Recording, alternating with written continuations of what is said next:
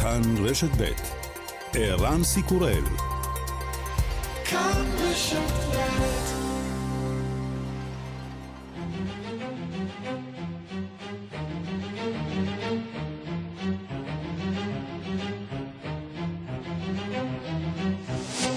השעה הבינלאומית 23 בפברואר 2022 והיום בעולם.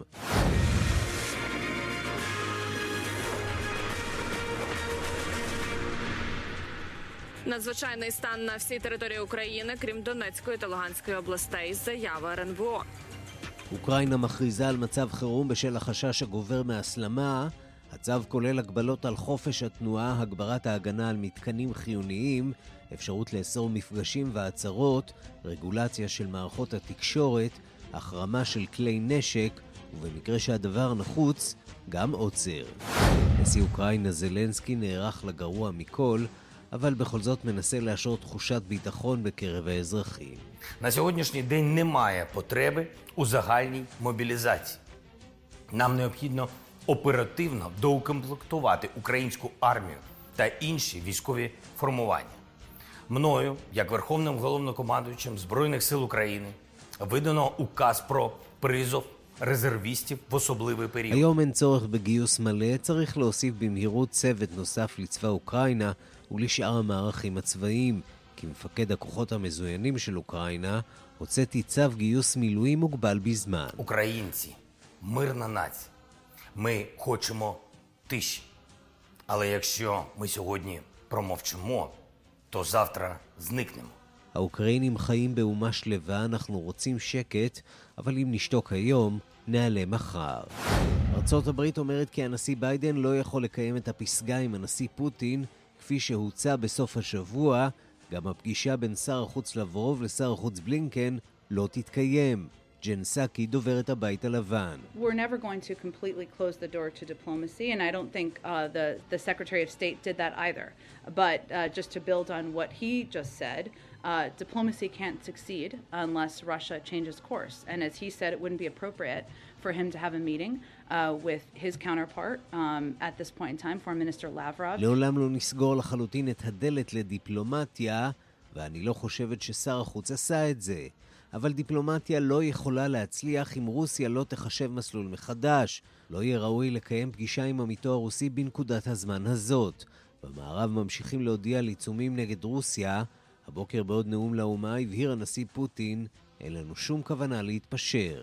Наша страна всегда открыта для прямого и честного диалога, для поиска дипломатических развязок самых сложных проблем. Но повторю, интересы России и безопасность наших граждан для нас безусловны. Поэтому будем и дальше развивать, совершенствовать армию и флот. Добиваться, чтобы повышалась их эффективность, чтобы они были оснащены по последнему слову техники. המדינה שלנו תמיד פתוחה לדיאלוג ישיר, מוכנה לחפש פתרונות דיפלומטיים לנושאים המסובכים ביותר, אבל אני רוצה לחזור על כך. האינטרסים של רוסיה וביטחון עמנו הם בראש סדר העדיפויות ועל זה אין עוררין. לכן נמשיך לחזק ולחדש את הצבא והצי שלנו, בשאיפה להגביר את יעילותו, כדי שיהיה מצויד בציוד החדיש ביותר. וגם... הלך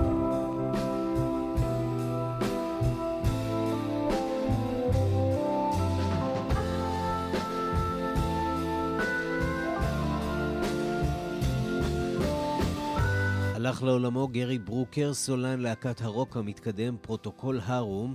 הלהקה התקיימה בין השנים 69 ל-79 ורשמה לזכותה שירים מהיפים בכל הזמנים, בהם בהיר יותר מחיוורון.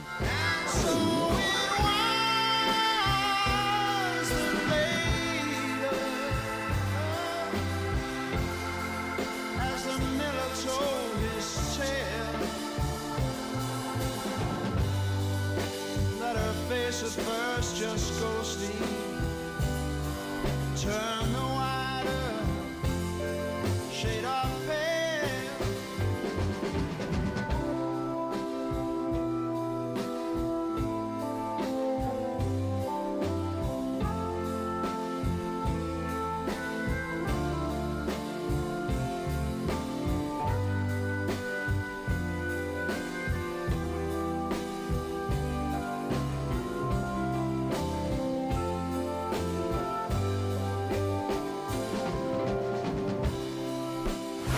השעה הבינלאומית שעורך זאב שניידר, מפיקה אורית שולץ, בביצוע הטכני אמיר שמואלי ושמעון דוקרקר.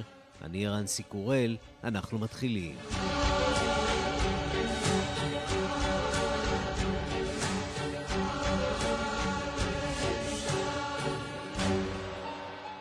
שלום אהב לכם וברוכים הבאים לעוד יום שבו נעסוק לא מעט באוקראינה, שם נמשכת הדריכות לקראת הצעדים הבאים בהם ינקוט נשיא רוסיה פוטין, ואתמול הודיע נשיא אוקראינה זלנסקי על גיוס מילואים חלקי.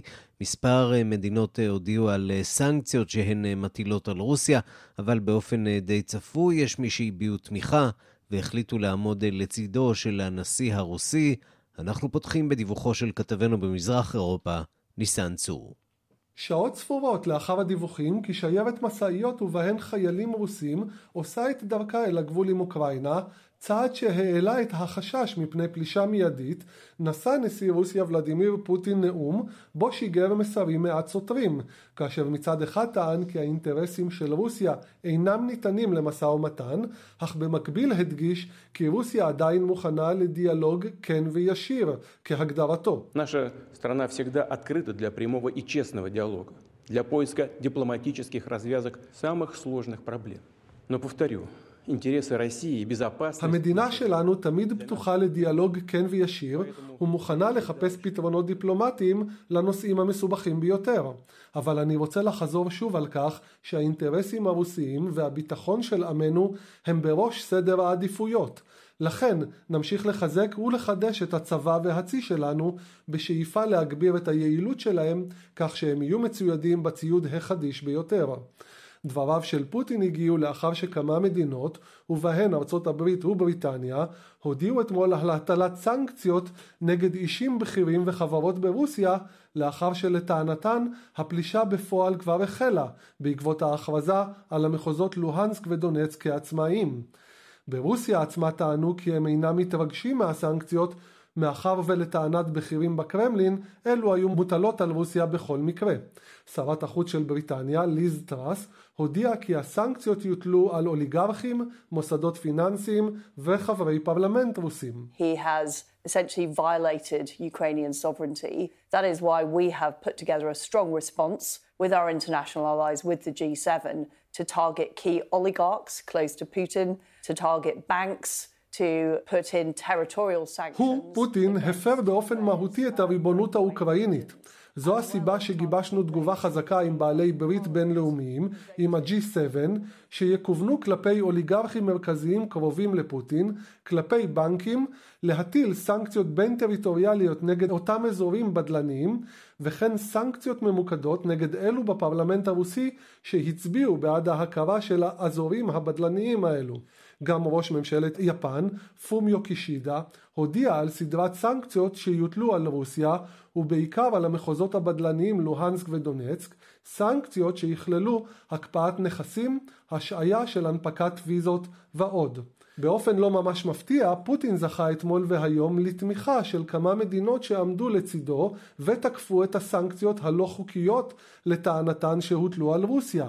אחד מהם היה נשיא ונצואלה, ניקולס מדורו, שהביע תמיכה בלתי מסויגת ברוסיה. El presidente Putin viene denunciando ante el Consejo de Seguridad de la ONU que a Rusia pretenden rodearla. apuntar todas las armas de la OTAN sobre Rusia para en algún momento que se presenten las condiciones. הנשיא פוטין הוקיע בפני מועצת הביטחון של האו"ם את ההחלטה של נאט"ו להקיף את רוסיה ולהפנות את כל כלי הנשק שלה לעבר רוסיה כדי לתקוף ולהשמיד אותה כאשר התנאים יתאימו. ולמה מצפה העולם מהנשיא פוטין? שהוא יעמוד בחוסר מעש ולא יגן על עמו? לכן הודיעה ונצואלה על תמיכתה המלאה בנשיא ולדימיר פוטין, בהגנה על השלום ברוסיה, בהגנה על השלום באזור הזה, ובהגנה האמיצה על אזרחיה. ואם עוד היה ספק כי הנשיא פוטין הצליח לחלק את העולם לתומכי רוסיה ולמתנגדים לה, הגיעה הצהרתה של דוברת משרד החוץ בסין, ז'או ליאן, שהביעה תמיכה מוחלטת ברוסיה, ואף טענה כי הסנקציות האמריקאיות על רוסיה פוגעות גם באינטרסים של סין. 我想还是应该努力地去通过对话和协商来解决问题。那么我还想指出 אנו מקווים שהצדדים הרלוונטיים יוכלו לחשוב על כך ברצינות. אני סבורה שעלינו לנסות כמיטב יכולתנו לפתור את הבעיה באמצעות דיאלוג והתייעצות.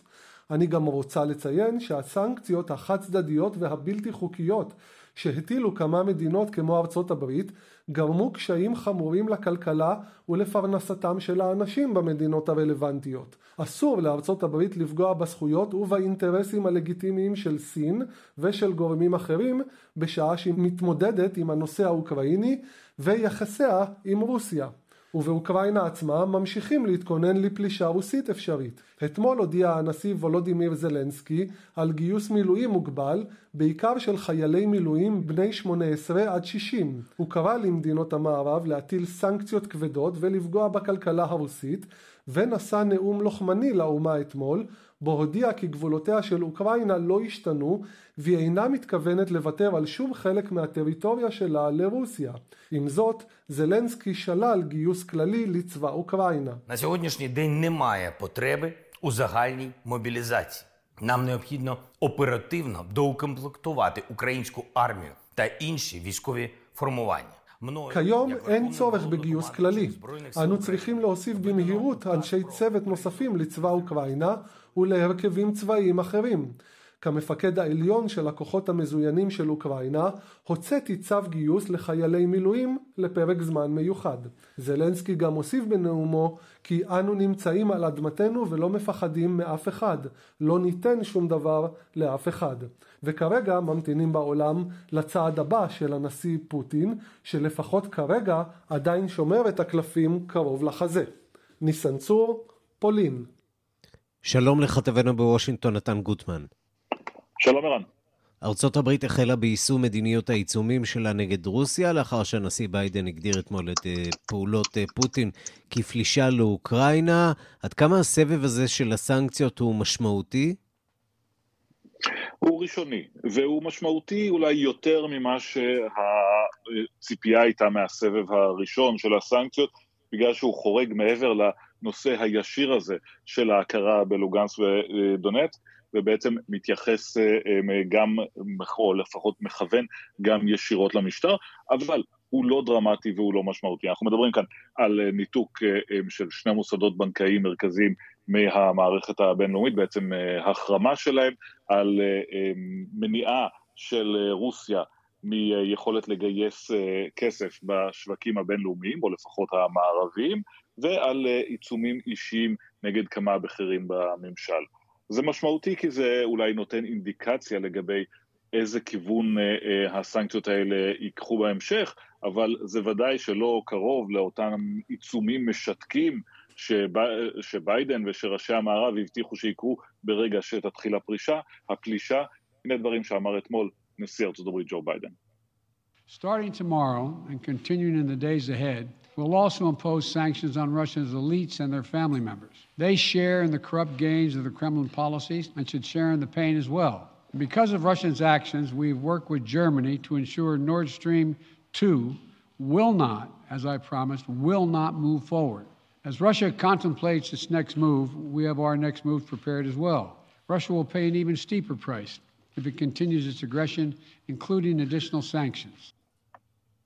כן, בעצם ביידן מבהיר שזאת האמנה הראשונה, ואלה עיצומים שמתייחסים למהלך שרוסיה כבר נקטה, כלומר ההכרה במחוזות הבדלניים ושיגור כוחות לשם.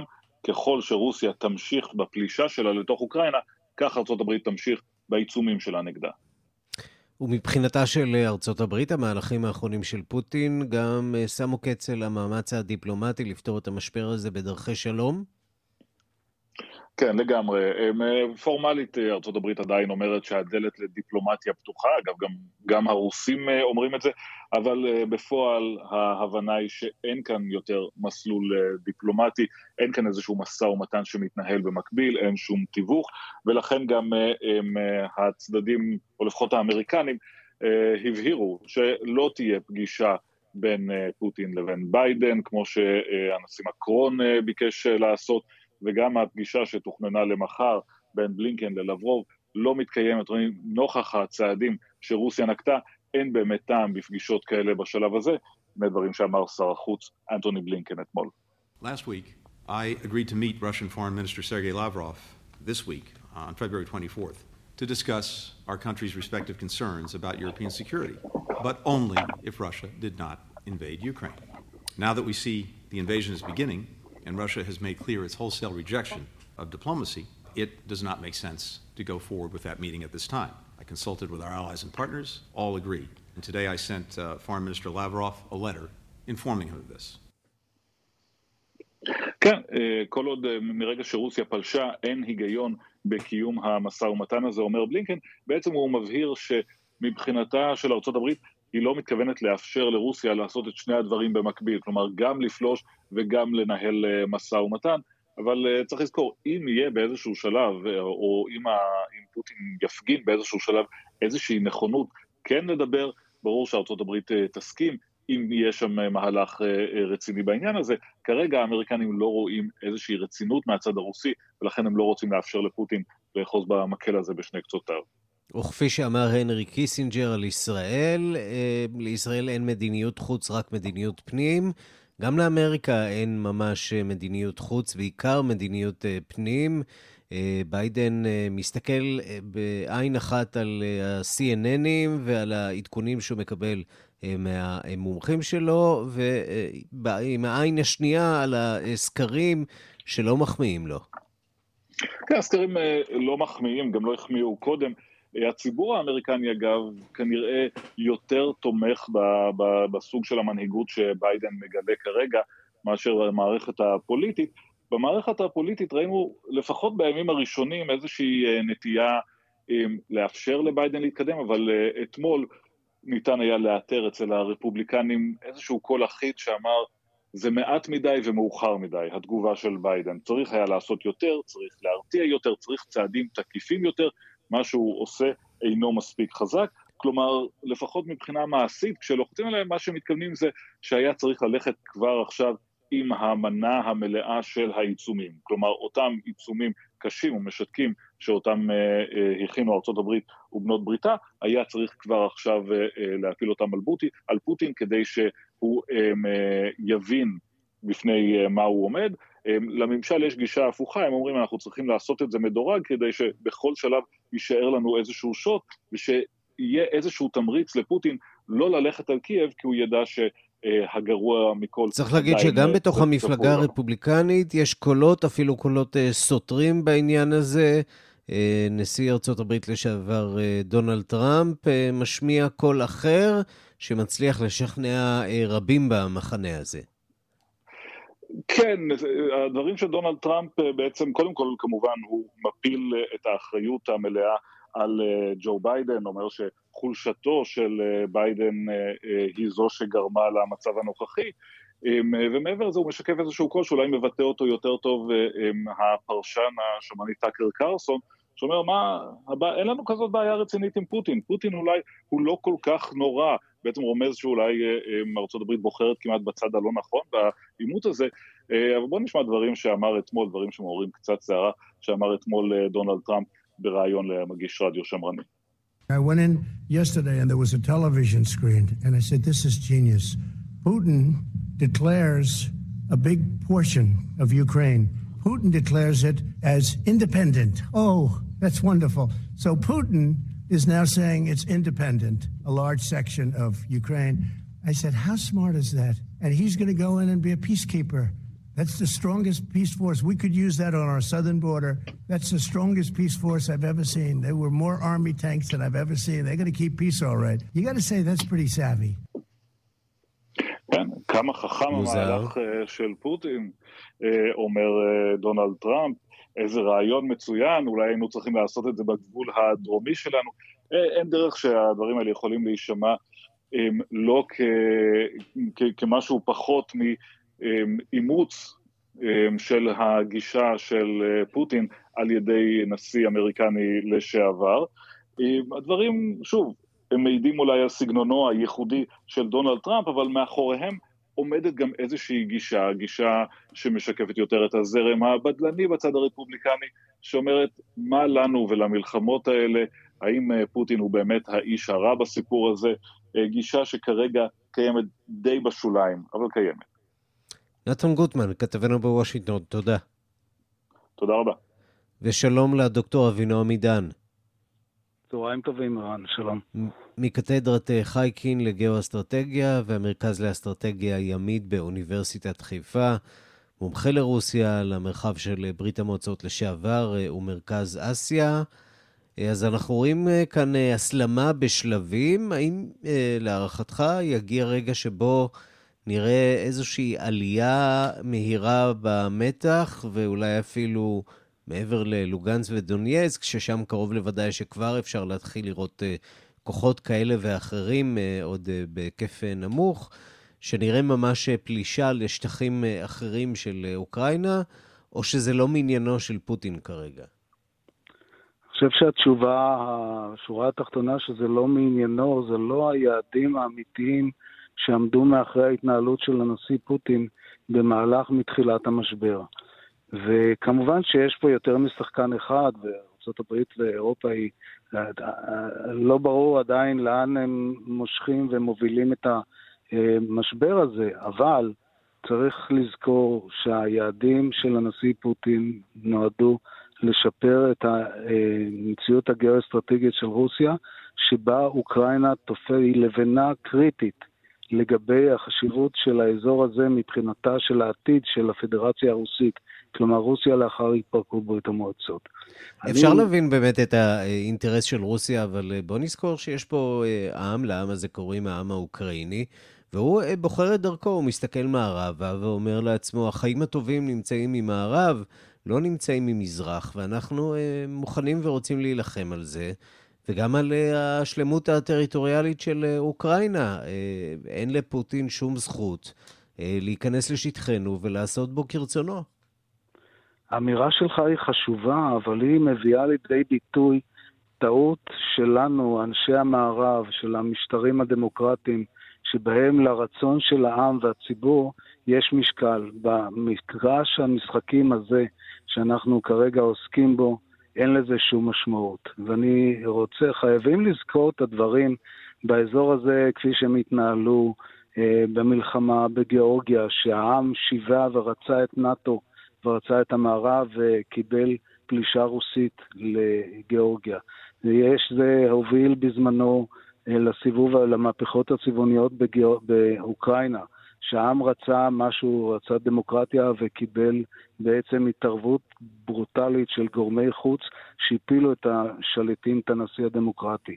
זה הביא לסיבוב קודם באוקראינה, שבה העם האוקראיני רצה משהו, ובסופו של דבר הדברים לא התקבלו, ורוסיה פלשה וכבשה, השתלטה על קרים ועל החבלים הנוספים. זאת אומרת, אנחנו, לא טוב שאנחנו ניכשל דפוסי חשיבה מערבית, כי הם מביאים אותנו לטעות בהבנת המציאות הנוכחית הזו. כן, דפוסי חשיבה מערבית אומרים שאנחנו מכירים בזכותו של עם לקבוע את עתידו, וזכותה של מדינה על שטחה ועל ריבונותה, וזכותה לקבוע אילו בריתות היא רוצה לכרות עם מי, וזכותה גם לא לעמוד, לא להיות קורבן בין שתי מעצמות שנלחמות עליה, אלא לבחור ביניהן אם היא רוצה. נכון, הלוואי עלינו שהמערכת הבינלאומית הייתה מתנהלת לפי כללי המשחק האלו, אבל, וכאן אנחנו דיבר השליח שלכם בוושינגטון, צריך לזכור איפה הייתה ארצות הברית במהלך כל אותם משברים שאני ציינתי אותם לפני רגע. ארצות הברית, שהיא מייצגת את המעצמה שנועדה להביא, לסייע לעמים ולמדינות לממש את הרצון שלהם, ארצות הברית נכשלה, היא לא הגיבה, הגיבה ברפיון וכך הלאה. וצריך לזכור את זה, שארצות הברית יחד עם אירופה לא מילאו את מה שאנחנו, נאמר אתה ואני, בתפקיד שאנחנו מצפים מהגוש המדינות הדמוקרטי. ואני מפה חשוב לציין גם שהתגובה האמריקאית שהיא מאוד מרשימה בסנקציות וכך הלאה, אבל אלה תגובות שבעבר לא הייתה להם השפעה, לא היה להם אפקט, ולא שינו את היעדים ואת הכיוון שאליו התקדם שליט כמו הנשיא פוטין. זאת עובדה, וצריך לראות את המציאות, כפי שאמר בריטי מאוד מכובד בעניין הזה, שאת המציאות צריך להסתכל עליה כמו שהיא, ולא כמו שהיינו רוצים שהיא תהיה. כן, אבל אם מתבוננים על המציאות כמו שהיא, גם רואים שלמעשה ארצות הברית ונאטו הרחיבו מאוד את ההשפעה שלהם באירופה, הרבה מאוד חברות חדשות בברית הזאת, הגבירה מאוד את כושר ההרתעה שלה מול רוסיה, זה אולי באמת מביא לאיזה סוג של הסלמה, אבל יכול להיות שבסופו של דבר זה יביא לסוג של הכרעה, כיוון שכשמנסים לבחון את הכוחות ולהשוות בין הכוח של רוסיה לכוח של ארצות הברית ומדינות אירופה, מפולין ועד רומניה, בולגריה, ליטה, לטביה, אסטוניה, צרפת, גרמניה, אלה מעצמות אדירות, עם כוחות שעוד לא התחלנו אפילו לראות מה הם מסוגלים לעשות ברגע האמת. נדמה לי שהמבחן הוא מבחן התוצאה, מבחן הנחישות, המבחן של הנכונות להפעיל כוח. ולאורך ציר הזמן, מתחילת שנות 2000, ארצות הברית והגוש האטלנטי, כמובן שהם גופים ומדינות רבות עוצמה, אבל הן לא מימשו את היכולות שלהן, ונמנעו מלהיכנס לאימות מהטעמים שלהן. וכאן באמת עולה השאלה, שאתה מעלה אותה, והיא באמת שאלת מפתח, איך תיראהן ההצהרות וההכרזות של הנשיא ביידן, שהן באמת יותר נחושות מהתגובות של הנשיא טראמפ והנשיא אובמה לפניו. אז אני מציע להציב פה סימן שאלה. כי המערכת האמריקאית, הנשיא הוא תלוי, והזכרתם את זה, מה אומרת שהרפובליקנים וכך הלאה. אני חושב שעד היום, וגם לאור הבחירות הצפויות בארצות הברית, לאור העובדה שנשיאים בארצות הברית למדו שלנשיא פוטין יש השפעה על תוצאות הבחירות בארצות הברית, אני מציב את סימן השאלה הזה, ומציע לא להיגרר, זה לא מילה נכונה, אבל לא להסתנבר ממבול ההצהרות, ולהסתכל על מבחן התוצאה, ומה שהביא אותנו עד היום, הניסיון שראינו באזור הזה. וזה לא מעודד את חסידי הדמוקרטיה באוקראינה. אם מתבוננים על מה שמכונה גוש המדינות שמלווה את רוסיה, אותן מדינות פוסט-סובייטיות בעיקר, צריך לומר שאין הרבה תמיכה ישירה בהחלטה הזאת של הנשיא פוטין, אחרי שפוטין הכיר בשתי הרפובליקות הבדלניות האלה שבמזרח אוקראינה. ראינו הכרה רק של מדינות, איך נאמר, מוזרות במיוחד, כמו ניקרגואה ונסואלה. אנחנו לא שומעים כרגע יותר מדי מדינות באזור האירו-אסיאטי, מארמניה שהיא בעלת ברית של רוסיה, אזרבייג'אן שאולי לא בעלת ברית ישירה אבל יש קשרים מאוד אדוקים, אפילו קזחסטן אנחנו לא שומעים, קזחסטן שרוסיה רק התערבה בה לפני שבועות אחדים, אנחנו לא שומעים שם תמיכה במהלך הזה של רוסיה. המדינות המרכז אסיאטיות הן מבחינת התפקיד שלהן במערכת כרגע הוא שולי. לגבי שתי מדינות, אני חושב שכדאי להזכיר אותן, וזו באמת קזחסטן, והזכרת, שהיא הזמינה את הצבא הרוסי להתערב, להגיע אליה כדי להתערב בענייני פנים. קזחסטן מדינה משמעותית מאוד במשק האנרגיה העולמי, ואגב, הנשיא שלהם, טוקאייב, ביקר לא מזמן במוסקבה, אחרי שכבר המשבר החל, וזה בהחלט היה סימן לתמיכה מסוימת, וגם ביולורוס. אלה מדינות שהן לא מסוג המדינות שאנחנו רואים עצמנו משתייכים לגוש הזה שהוא לא דמוקרטי. אבל באזור הזה, האזור הסלאב, זאת אומרת, בגבולות רוסיה, במרחב של הים השחור, במרחב של הים הבלטי, במקרה הזה יש לרוסיה בסופו של דבר הגישה תומכת לפחות בצעדים של הנשיא פוטין. ונדמה לי שהמבחן, אנחנו נוטים להסתכל על האירוע הזה כשהוא בסיור בהתרחשות, בהיכנסו לקייב, לא היכנסו לקייב. אני חושב שצריך לקחת את זה במבט שהוא מבין יותר את השחקנים, מבין את מה שנשיא פוטין מנסה לקדם, שזה אינטרס חיוני ביותר שלו לתפיסתו. אנחנו נאהב את זה או לא נאהב את זה. אבל כך הוא מבין את זה. וארצות הברית מצהירה באמת הצהרות ומספקת אמל"ח שהמשטר, הנשיאות קודמת לא סיפקה, אבל עדיין בין זה לבין שינוי המציאות של ההשתלטות של רוסיה בלוגנס ובדונייץ, אנחנו צריכים להמתין ולראות, אבל הערכה שלי, ואני לא נמנע מלומר אותה, הערכה שלי שהנשיא פוטין לא ייסוג ולא יוותר על המהלכים שהוא נקט בהם עד היום, ואנחנו עתידים לראות שבהמשך הדיאלוג המדיני גלובלי בין רוסיה לארצות הברית, תימצאנה הבנות והסכמות כאלו שינציחו את המציאות שנוצרת באזור הזה בימים האלו. בוא נקווה שזה לא יהיה מאוחר מדי להרבה מאוד אנשים שחיים שם באזורים האלה, ויכולים להיפגע מהמשחק המאוד מאוד מסוכן שמשחק פה פוטין. דוקטור אבינועם עידן, קתדרת חקין לגיאו-אסטרטגיה ומרכז לאסטרטגיה ימית באוניברסיטת חיפה, מומחה לרוסיה ומרחב ברית המועצות לשעבר ומרכז אסיה. תודה רבה לך. תודה אירן, צהריים טובים. השעה הבינלאומית, החונטה השלטת במאלי הגישה השבוע תלונה נגד ארגון מוניטרי אזורי, שהשעה אותה לאחרונה, השעיה מצידו של הארגון המוניטרי, מצטרפת להשעיה שהטילה למאלי ארגון הקהילה הכלכלית של מדינות מערב אפריקה.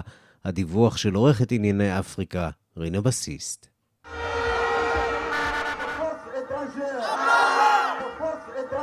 במאלי חגגו בימים האחרונים את ההחלטה של צרפת להשיג את כוחותיה מהמדינה. הנשיא אמנואל מקרו העריך כי ישיג את הכוחות תוך 4-6 חודשים באופן מסודר. אבל החונטה במאלי רוצה כבר לראות את הצרפתים בחוץ.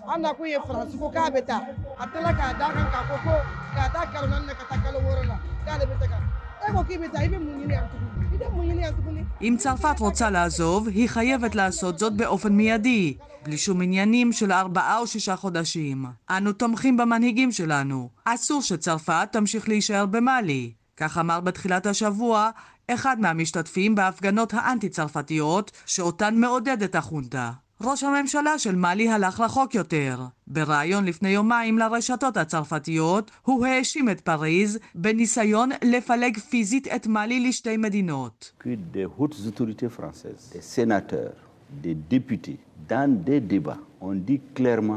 Il faut donner l'autonomie au Nord. Il faut un plan d'autonomie que les Maliens du Nord et du Sud ne peuvent pas vivre ensemble. הרשויות בצרפת, סנטורים, חברי קונגרס, בדיונים שהתקיימו בשנת 2012, אמרו באופן ברור שצריך להעניק אוטונומיה לחבל הצפוני של מאלי. צריך תוכנית לאוטונומיה. הם טענו כי אזרחי מאלי בצפון ובדרום לא יכולים לחיות ביחד. אבל במקביל לצהלות, להפגנות ולהצהרות הלוחמניות, החונטה מתחילה להבין שיש מחיר להחלטה שלהם להישאר בשלטון עוד 5 שנים לפחות. יש מחיר להתנתקות מאירופה ומצרפת. יש מחיר לבחירה שלהם להישען על שכירי חרב רוסים מקבוצת וגנר. ארגון הקהילה הכלכלית של מדינות מערב אפריקה השעה לפני שבועיים את מאלי מהקבוצה. כלומר חברותיו סגרו בפני מאלי את מעברי הגבול היבשתיים והימיים. בשבוע שעבר הצטרף ארגון נוסף לסנקציות על מאלי, ארגון אזורי של 8 מדינות אשר חולקות את אותה מדיניות מוניטרית. ההשעיה מהקבוצה הזאת פירושה שלמאלי יהיה עכשיו הרבה יותר קשה להעביר כספים אל מדינות שכנות. כלומר עסקאות עם המדינות החברות בארגון האזורי הזה יהפכו למסובכות מאוד ואפילו בלתי אפשריות. כלפי חוץ, החונצה מזלזלת בסנקציות. C'est vrai, ça peut vous poser des inquiétudes, mais le Mali n'est pas seul et le Mali ne restera pas seul. La France peut partir. יש אולי כאלה שדואגים, אבל מאלי לא נמצאת לבדה ולא תישאר לבדה. צרפת תעזוב אולי, המדינות האירופאיות יעזבו אולי, למרות שאינני חושב שהאירופאים יעזבו. בואו ניקח את הזמן ונראה מה יקרה. כך אמר הקולונל סולימן דמבלה, מנהל יחסי הציבור של כוחות הצבא. עם זאת, החונטה הודיעה לפני יומיים כי תגיש תביעה נגד הסנקציות שהטיל עליה הארגון המוניטרי האזורי. בלי כסף, בלי יכולת לבצע פעולות בנקאיות, אפילו החונטה יודעת שהזמן שלה עלול להיות קצוב. כאן רינה בסיסט.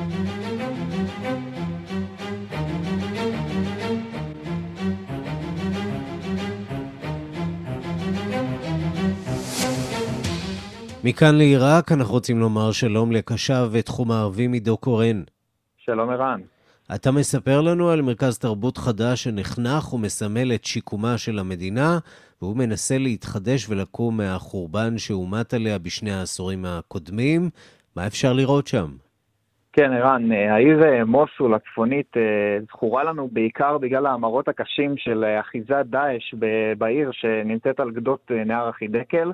אנחנו זוכרים את הארץ שהיה שם, שהארגון דאעש הביא למקום, השמדה של אתרים היסטוריים כמו מצודת בשטאביה המפורסמת, כנסיות ומרכזי תרבות, ובתוכם גם הספרייה של האוניברסיטה המקומית, ובה היו לפי הערכות כמיליון ספרים, והשבוע בעצם נחנכה מחדש הספרייה מדוברת אחרי כארבע שנים של עבודות, מאז שהשתלטו צבא עיראק על המקום בעצם לפני 4 שנים.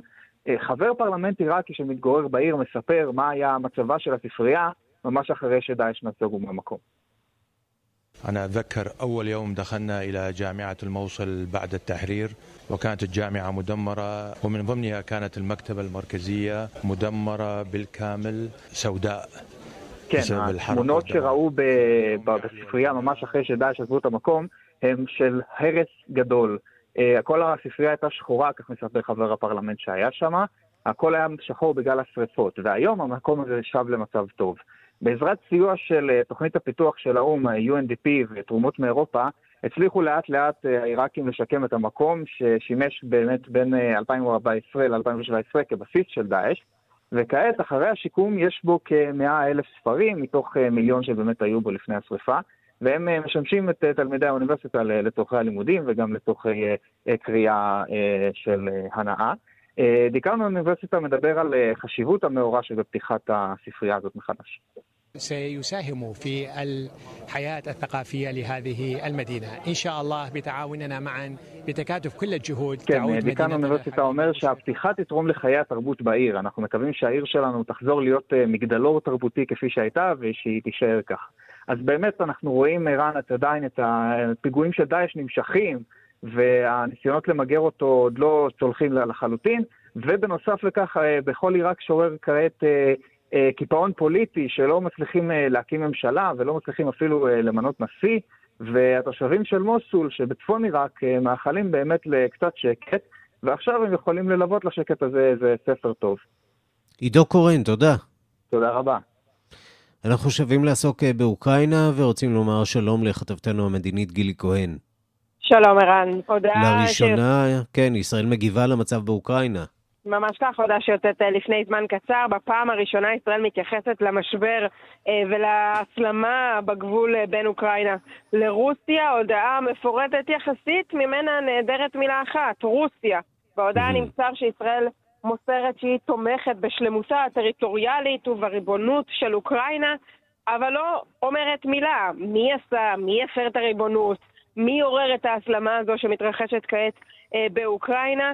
זה חלק מהניסיון הישראלי להלך בין הטיפות. זהירות מתבקשת, כן. זה מעבר לזהירות מתבקשת, זה ממש ניסיון להלך בין הטיפות. מצד אחד לא להרגיז יותר מדי את פוטין, מצד שני כן להיענות ללחץ, שגם אם לא הופעל בצורה רשמית, היה ברור לכולם שהמערב מחכה גם לישראל להצטרף לרשימת המדינות המגנות. אז הנה ישראל עושה זאת. היה היום דיון בין ראש הממשלה נפתלי בנט, שר החוץ לפיד ושר הביטחון גנץ. בסיומו מתפרסמת אותה הודעה. דיון קודם התקיים אתמול גם כן באותה סוגיה בתוך משרד החוץ עצמו, ובסופו של דבר ההחלטה שהתקבלה, ישראל לא יכולה לשתוק יותר, צריכה לפרסם את אותה הודעה, והנה ההודעה מפורסמת, אמנם במילים מדודות, בבחירת מילים מאוד מעניינת. מצד אחד אומרת על המשבר שהיא תומכת באוקראינה, ומהצד השני לא מגנה את רוסיה. גילי כהן, תודה. תודה. השעה הבינלאומית, האופרה הישראלית מעלה השבוע בבחורה את פליאצ'י הליצנים, בבימוי ועיצוב של אינבל פינטו. בין הזמרים והאורחים מחול, הבריטון האוקראיני דמיטרי קלמוצ'ין, שחייב בימים אלה, איך נאמר, דרמטיים כמעט כמו של גיבורי האופרה. שלום לחוקרת התרבות מירי קרימולובסקי. שלום, שלום ערן. אז בוא נאמר כך שקודם כל האופרה חוזרת לתפקד עם הרבה מאוד זמרים מחול, וזה גם לא מובן מאליו, מארגנטינה, מקוריאה, מניו זילנד, אבל ההתרגשות לפגוש את דימיטרי היא באמת גדולה, ודימיטרי כבר בראשית הראיון, כששאלתי אותו כמובן על מצבו, אמר במובן מסוים התרגלנו, כי למעשה משפחתי ואני כבר 8 שנים חיים תחת השגחה של הצבא שלנו. הצבא שלנו בעצם ממתין לפלישה הזאת כבר הרבה מאוד שנים, אבל להגיע לכאן זאת התרגשות גדולה. בוא נשמע אותו. I'm very lucky to come here. It's supposed to be like 1.5 years before the production. We're waiting, this all the situation with COVID yeah, make the problem, but now I'm happy to be here. It's a wonderful team, wonderful theater, wonderful soloist, wonderful all of the conductor, all of the who in this production, amazing. Of course I worry about my family. I was before it's already long time, but I worry more about health of my family, about everything what now can happen.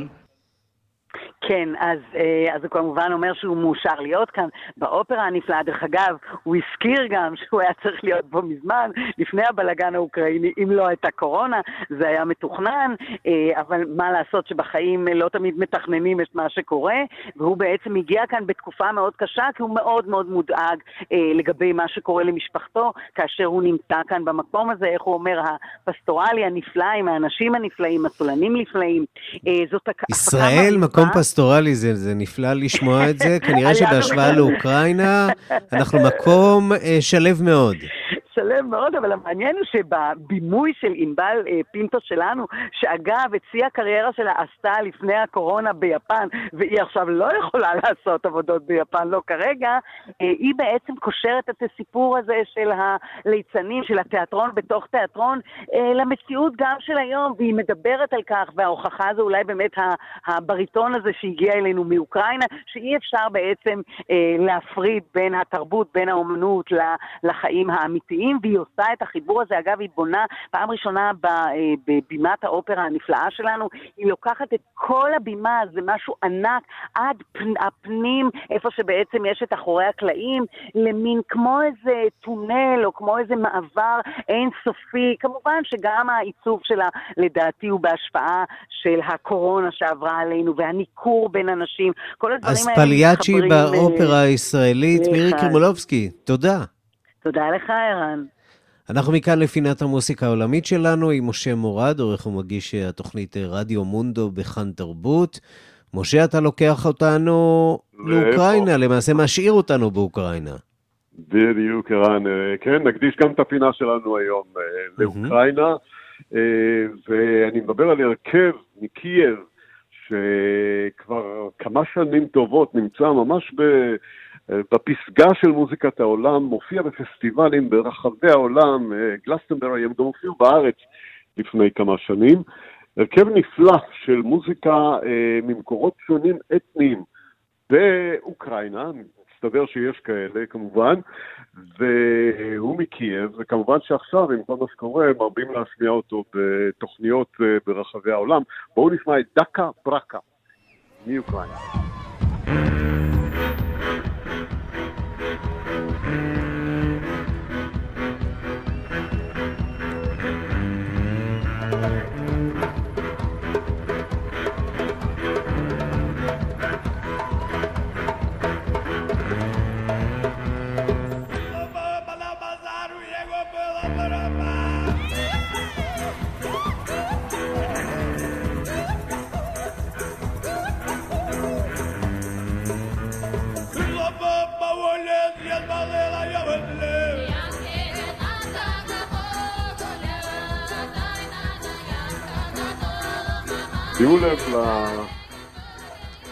כן, צריך להגיד שאנחנו בשנים האחרונות שומעים את הצלילים האלה גם בשירים שאוקראינה שולחת אל האירוויזיון, שמעזה והולכת על כיוונים אוונגרדים יותר, מירוסלנה ועד הזמרת של השנה שעברה וזו שכמעט הייתה השנה, הם בהחלט מביאים את הצבעים התרבותיים הייחודיים שלהם.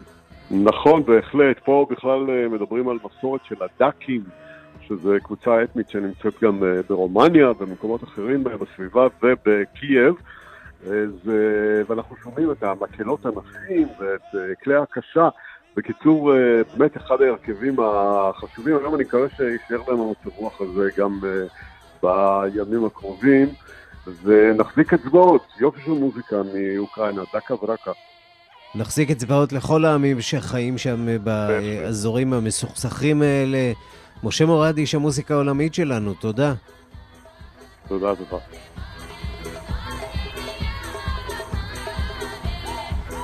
עד כאן השעה הבינלאומית, מהדורת יום רביעי, שערך זאב שניידר, המפיקה אורית שולץ, הטכנאים אמיר שמואלי ושמעון דוקרקר, אני ערן סיקורל, מיד אחרינו רגעי קסם עם גדי לבנה, מחר מרחבת עם ערן זינגר במשבצת הזאת, אנחנו ניפגש שוב ביום ראשון ב14:00 עם עוד מהדורה של השעה הבינלאומית.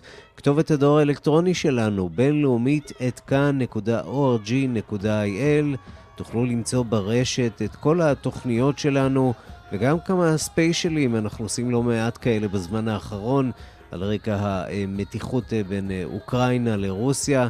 אתם מוזמנים להאזין. להתראות.